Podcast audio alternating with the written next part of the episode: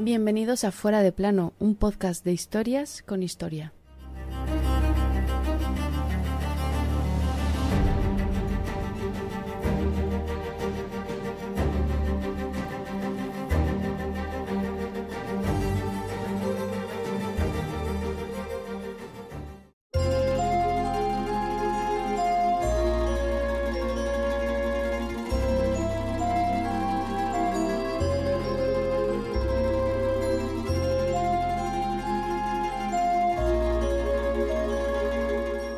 Este niño será el Miguel Ángel de su época, y el Papa Pablo V acertó de lleno. Nuestro protagonista de hoy imitó en muchos sentidos la vida de Miguel Ángel, incluido tener un archienemigo, compañero de profesión. Aquel 28 de noviembre de 1680 moría el que es llamado último genio de Roma, para que Benzo Bernini.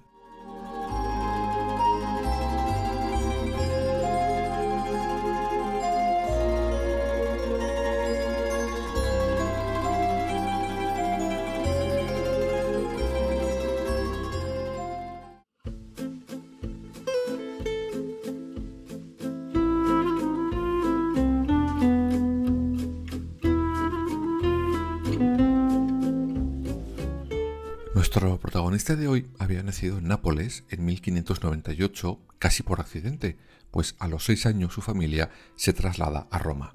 Lo hacen por el trabajo de su padre, que era escultor. Fue justamente ahí donde Bernini empieza a conocer las técnicas de la escultura en el taller de su padre. Ahí aprende a dibujar y a esculpir imitando obras antiguas, y muy pronto el joven aprendiz supera a su padre y maestro, y ese talento lo ve rápidamente un cardenal, Scipione Borghese, que era sobrino y secretario del Papa Pablo V. Si habéis estado en Roma, seguro que ese apellido suena, pues gracias a la fortuna que había ido amasando tenía la famosa Villa Borghese, en cuyos jardines Bernini comenzará a decorar con sus primeras esculturas.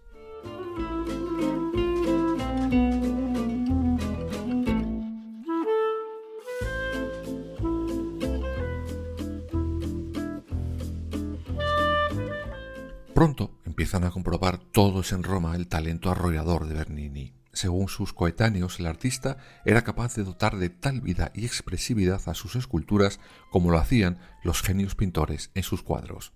Algo muy complicado de conseguir. Pero si el cardenal Borghese será su descubridor, será otro papa el que le encumbre a nada más y nada menos ser el arquitecto de Dios. Él era el cardenal Maffet Barberini, que subió al trono de San Pedro con el nombre de Urbano VIII.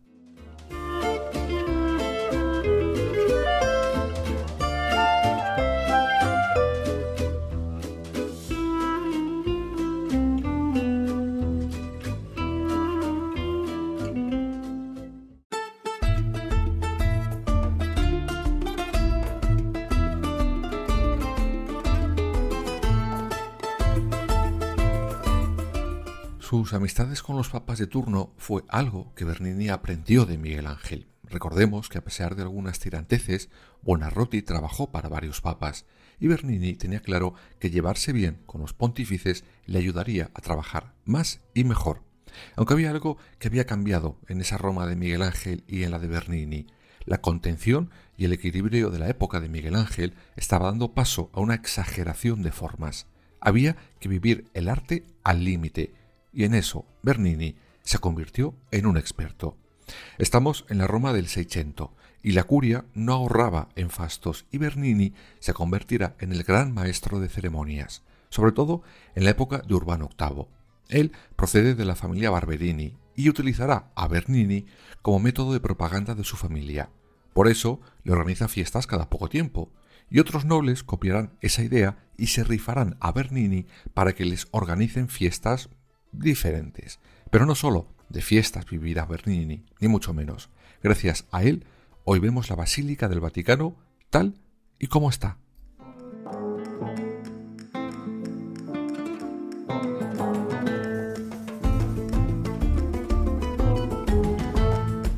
Urbano VIII le encarga la decoración enseguida de la famosa Basílica del Vaticano. Ahí realiza el más que conocido baldaquino del altar mayor una obra de arte que refleja la nueva estética que se estaba empezando a desarrollar en la Roma de esos años. Pero no solo se limitó a eso en San Pedro. El Papa le nombra director de las obras de la Basílica, algo que hará hasta el mismo día de su muerte.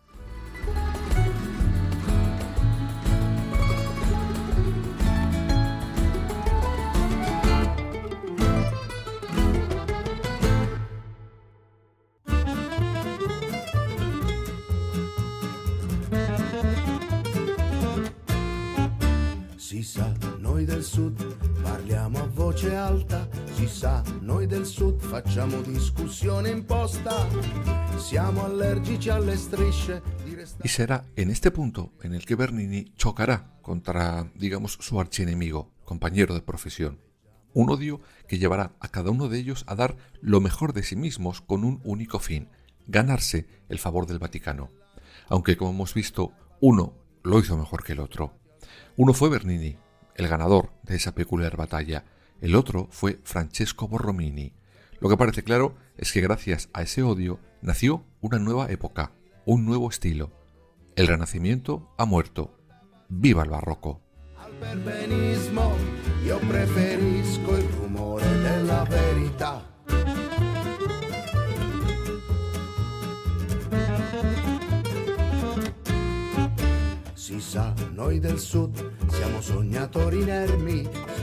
Bernini y Borromini eran dos genios, pero esto era lo único que tenían en común. Como hemos visto, Bernini era alegre, extrovertido, fiestero incluso. Borromini era oscuro, tímido, muy religioso, silencioso, cerebral. Dicen que Bernini seducía a la gente. Borromini la asustaba. Borromini entra primero a trabajar en la Basílica de San Pedro de la mano de su maestro Carlo Moderno, que por aquel entonces era el encargado de rematar la basílica. Pero en 1624 aparece por allí un joven e irreverente artista, escultor para más señas, aunque vendrá también como arquitecto, a pesar de tener pocas nociones del tema. Borromini, cuando su maestro muere, piensa que él será el sustituto como maestro de la Basílica de San Pedro. Dicen que lo creía solo él, pues todo el mundo daba por hecho que ese título sería para Bernini, y como ya hemos contado antes, así sucedió. Si sa, noi del sud cerchiamo l'oro in mare aperto, ma non disperiamo se il conto è in rosso. Dicono che il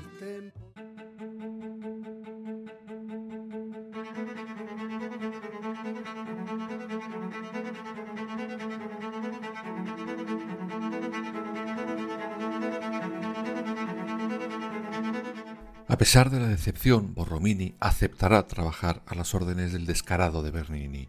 Juntos trabajan en San Pedro y también en el famoso Palacio Barberini, propiedad del Papa Urbano VIII. Pero una vez más, la historia fue caprichosa y a pesar de que, según los expertos, la mano de Borromini se intuye más en ambas obras, fue Bernini quien se llevó la fama. Borromini tenía más conocimientos técnicos para que obras como el baldaquino se mantuviera en pie, a pesar de esas formas tan rocambolescas hasta esa fecha. Pero Bernini sabía venderse mejor y todos dieron el título de padre del barroco al genial Bernini, a pesar de que sin el saber de Borromini jamás hubiera llegado a nacer.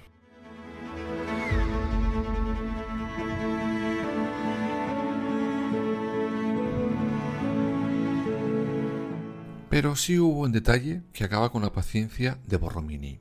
Como era evidente, Bernini, al ser el jefe, cobraba más. Un ejemplo. En la nómina del Vaticano de enero de 1633, Borromini recibe 25 escudos, Bernini 250. En esas, a Borromini se le ocurre una empresa para abastecer de mármol a San Pedro y ellos se repartirían las ganancias. Todo iba bien, hasta el día en el que Borromini descubre que su socio había pactado un extra solo para él. En ese momento, Borromini manda a tomar por saco a Bernini, al Papa, a Roma y a todo el mundo.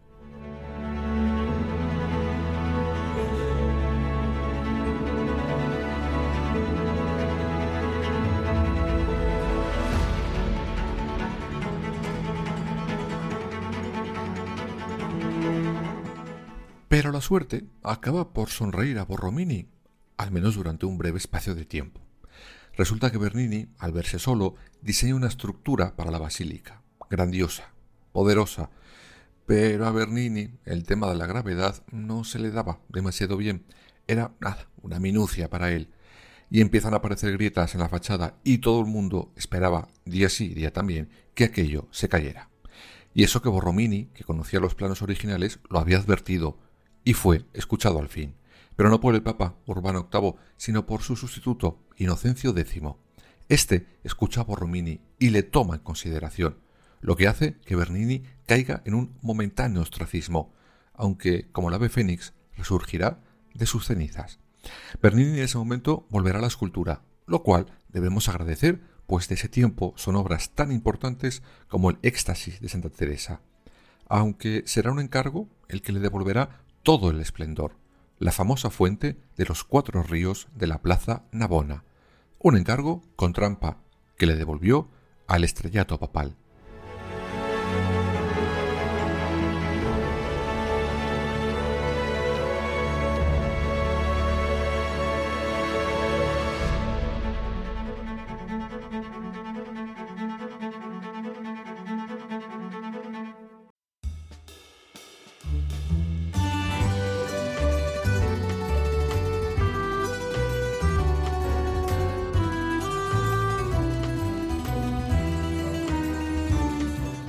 Bueno, al menos esa es la versión más extendida.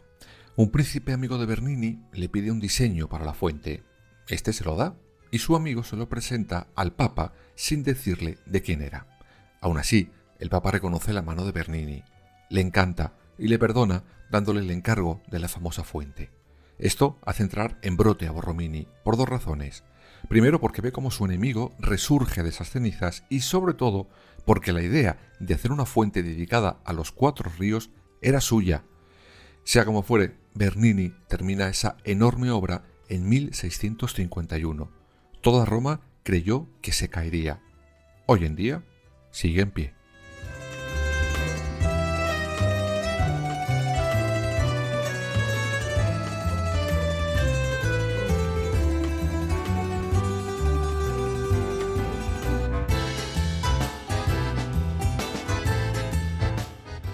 Cuatro años después, Borromini recibirá la puñalada final. Sube al trono de San Pedro un nuevo papa, Alejandro VII, amigo de Bernini. Borromini es despedido de todas las obras que tenía contratadas. Por contra, Bernini realiza con 60 años algunas de sus mejores obras como la Catedral de San Pedro, la Columnata de San Pedro o la Escala Regia del Vaticano. Borromini cada día era más oscuro, más errático, más gruñón, por contra, Bernini sigue luciendo tanto que es llamado a una ampliación del famoso Palacio del Louvre. Aunque solo estuvo seis meses, pues su estilo no terminaron de hacer gracia a los franceses. Los últimos años de ambos genios dan buena prueba de cómo fueron en vida. El de uno fue oscuro, siniestro, para algunos casi ridículo. El del otro fue trabajando y a cada casi de príncipe. Conozcamos primero el del pobre Borromini.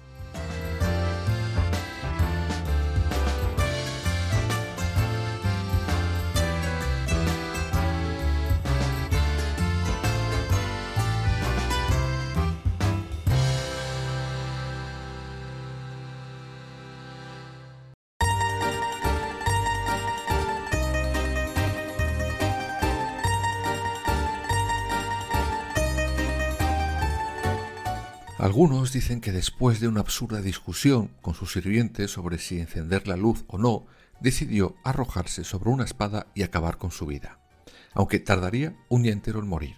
De ahí lo que muchos consideran absurdo en su final. Aunque otra teoría dice que ese supuesto suicidio, Borromini, que con él quiso encubrir un ataque de su sirviente, quien después de una pelea con él le apuñaló, y para evitar problemas, el artista decidió fingir un suicidio.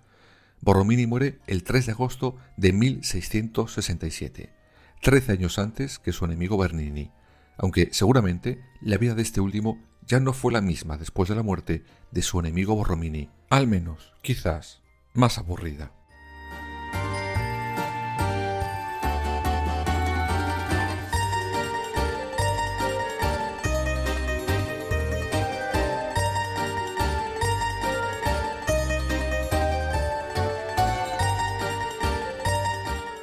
Los últimos años de Bernini, por su parte, fueron muy distintos a los de su rival. Su vida la termina trabajando para el Papa Alejandro VII. De hecho, a los 80 años consigue terminar la tumba de su amigo. Bernini murió como un genio aquel 28 de noviembre de 1680.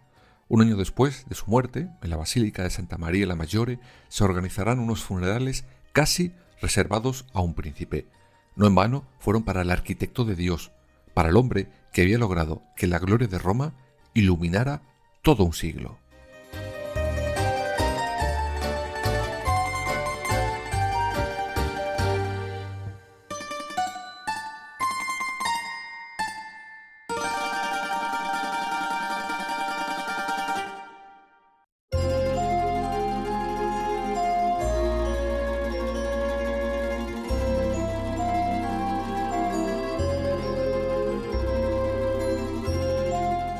Genio escultórico y arquitectónico, gran relaciones públicas, sobre todo de sí mismo. Por todo eso es considerado como el último genio de Roma, aunque con la llegada de nuevos estilos su figura fue oscurecida. Tendrán que pasar un par de siglos para que Bernini brille de nuevo con la luz que a ciencia cierta le corresponde. Luz que sigue opacando al otro gran genio, los primeros esos momentos, Borromini. Y es que la historia, a veces, es así de caprichosa.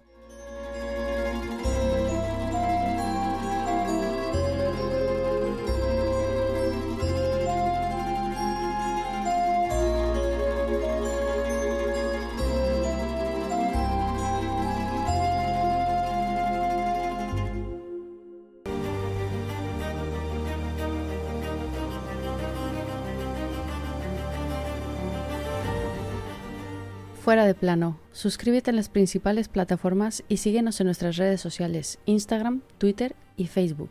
Fuera barra baja de plano.